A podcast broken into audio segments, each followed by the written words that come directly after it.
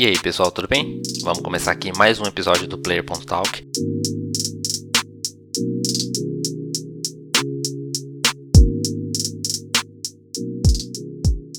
Essa semana tem muita informação, graças à Gamescom que aconteceu.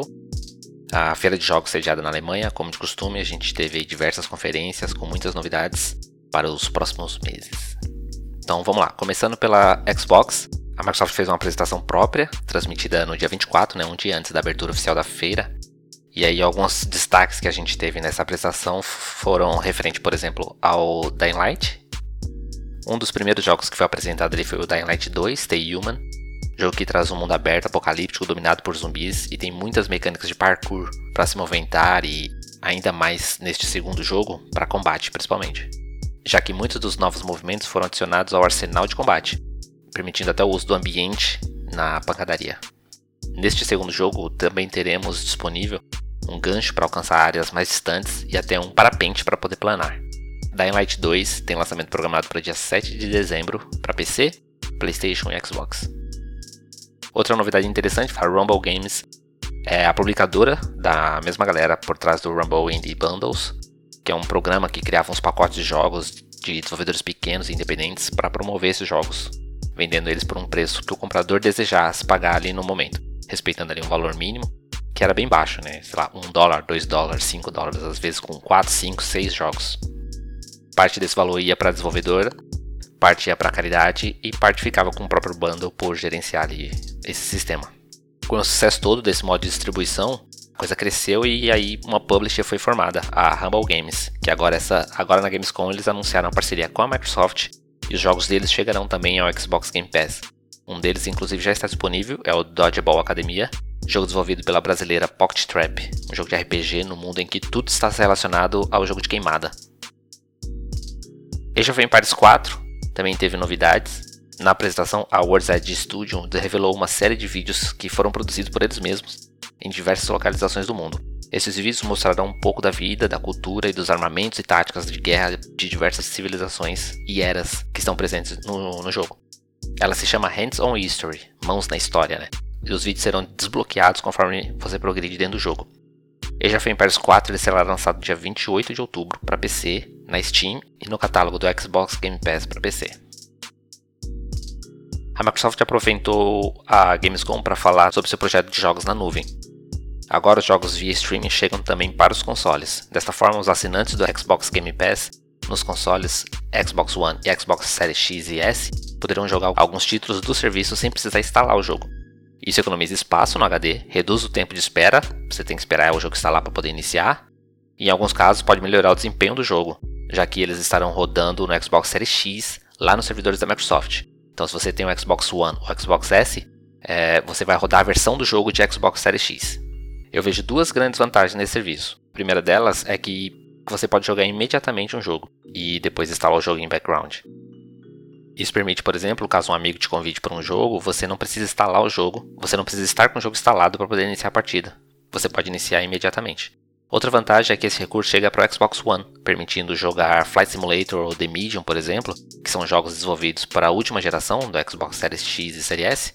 Você pode jogar eles no One, isso prolonga muito a vida do Xbox One e diminui a urgência para fazer um upgrade para a nova geração, ainda nesses momentos que o dólar está muito alto e que ainda tem pouca oferta de consoles.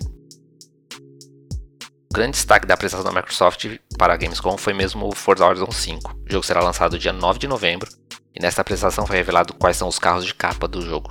Sim, dois carros na capa. O primeiro, que recebe mais destaque, é a Mercedes AMG One, e o outro, com estilo mais off-road, é o Ford Bronco Badlands. E para mostrar esses carros em ação, um vídeo com os primeiros 8 minutos do jogo foi exibido. Como de costume da série, começamos indo em direção ao Festival Horizon, desta vez acontecendo no México. Já iniciamos com o Ford Bronco descendo de um avião no topo de um vulcão ativo. Depois passa para outros carros, mostrando os diferentes biomas que encontramos no jogo, incluindo uma enorme tempestade de areia. Forza Horizon 5 será lançado dia 9 de novembro no Xbox Game Pass para Xbox e para PC.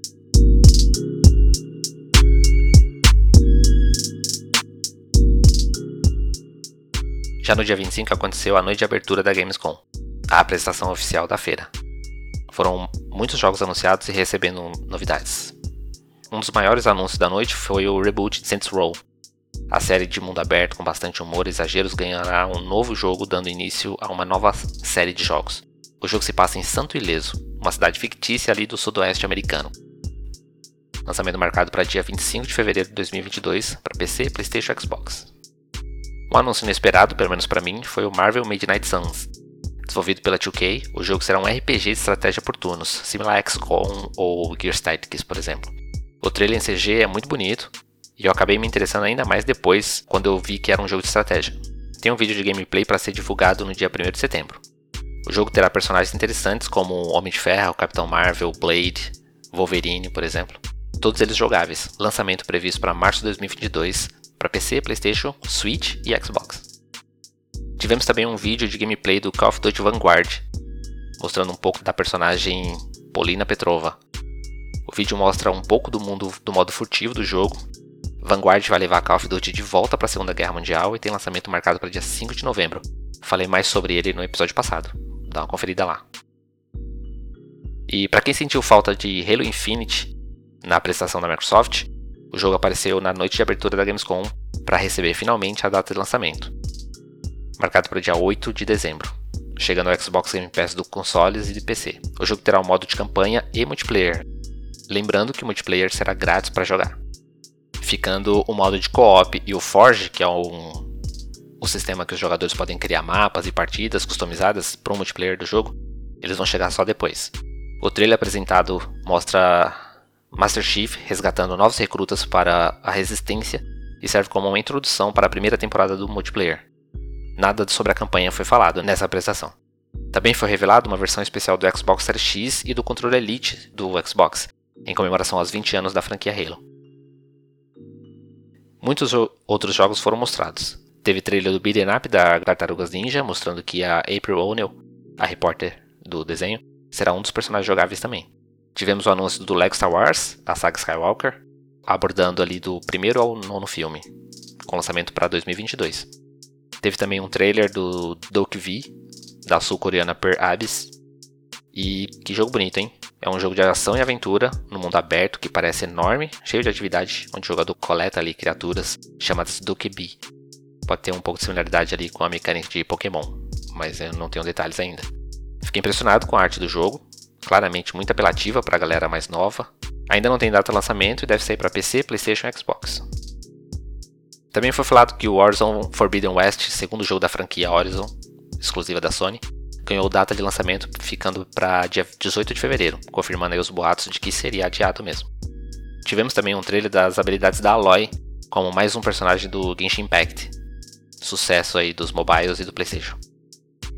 A Amazon também aproveitou a apresentação para anunciar que seu jogo New World vai ter um beta aberto em setembro. O jogo será lançado para PC no dia 28 de setembro.